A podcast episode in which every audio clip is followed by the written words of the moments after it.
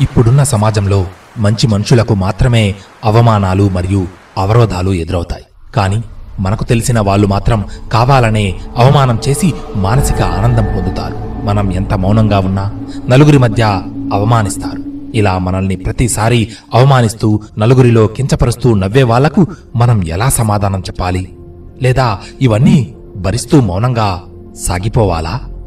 ఒక్కసారి ఒకే ఒక్కసారి అవమానం భరించిన వ్యక్తి మనిషి అవుతాడు. అదే రెండవసారి కూడా అవమానాన్ని భరించినవాడు మహానుభావుడవుతాడు. కానీ అలానే మూడోసారి కూడా అవమానానికి గురై భరించిన వ్యక్తి చేతగాని వాడితో సమానమవుతాడు. ఇలా ప్రతిసారి అవమానం భరిస్తూ ఉంటే మనపై మనకే అసహ్యం కలిగే అవకాశం ఉంది దీనివలన మనం ప్రతి అడ్డమైన వాడికి అలుసైపోతాం. దారిన పోయే దానయ్యగాడు కూడా ఏదో ఒకటి అనుకుంటూ పోతాడు. ఇలా మన సెల్ఫ్ రెస్పెక్ట్ మన ఆత్మాభిమానం అవమానానికి గురికాకుండా ఉండాలంటే మనల్ని మనమే కాపాడుకోవాలి. ఈ ప్రపంచంలో అతి విలువైనది ఏమైనా ఉందా అంటే ముందు అది మన ఆత్మాభిమానం. ఆత్మాభిమానం అనేది మార్కెట్లో దొరికే వస్తువు కాదు. అది మన కుటుంబ వంశపారంపర్యంగా మన గుణగణాల ద్వారా మనం సంపాదించుకున్నది. నలుగురిలో మన ఆత్మాభిమానం దెబ్బతింటూ ఉంటే దాన్ని కాపాడుకునే బాధ్యత మనపైనే ఉంటుంది. ఈ సమాజం నుండి మన ఆత్మాభిమానాన్ని కాపాడుకోవాలి అంటే మనం మూడు విషయాలను తప్పక పాటించాలి. ఒకటి మనల్ని మనం ప్రతి క్షణం అప్డేట్ చేసుకుంటూ ఉండాలి.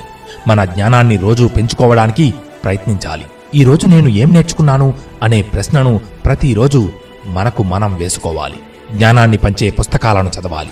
ఎందుకంటే అవి మన జ్ఞానాన్ని వికసించేలా చేస్తాయి. మనం ఆలోచించే ఆలోచన మనం ఎదుర్కొన్న సమస్యల నుంచి నేర్చుకున్న అనుభవాన్ని ఎల్లప్పుడూ బేరీజు వేసుకోవాలి. ముందు మన కోసం మనం సమయాన్ని కేటాయించాలి. మనం ఎంత అప్డేటెడ్గా ఉంటే అంత అభివృద్ధి చెందుతాం అంతకు మించి ఆత్మస్థైర్యం కూడా పెరుగుతుంది.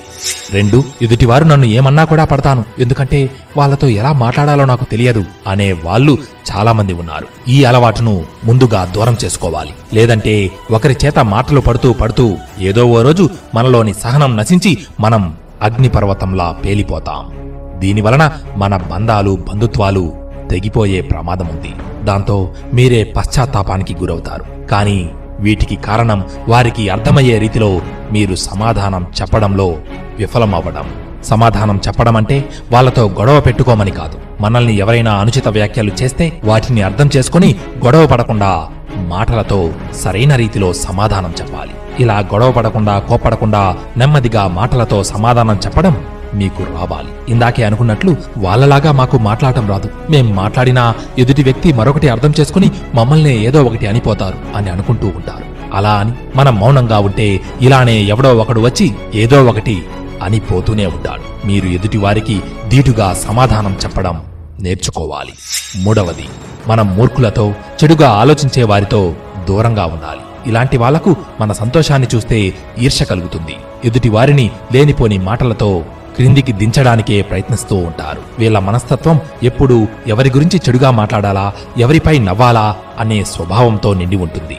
ఇలాంటి వాళ్ళు మారుతారు అనుకోవడం మన మూర్ఖత్వమే అవుతుంది. ఈ విషయాలను మనం మన జీవితానికి అన్వయించుకొని సూటిగా అర్థమయ్యే రీతిలో సమాధానం చెప్పగలిగితే ఎవరితో కూడా సరే మాటలు పడాల్సిన అవసరం అస్సలు అస్సలు ఉండదుగాక ఉండదు.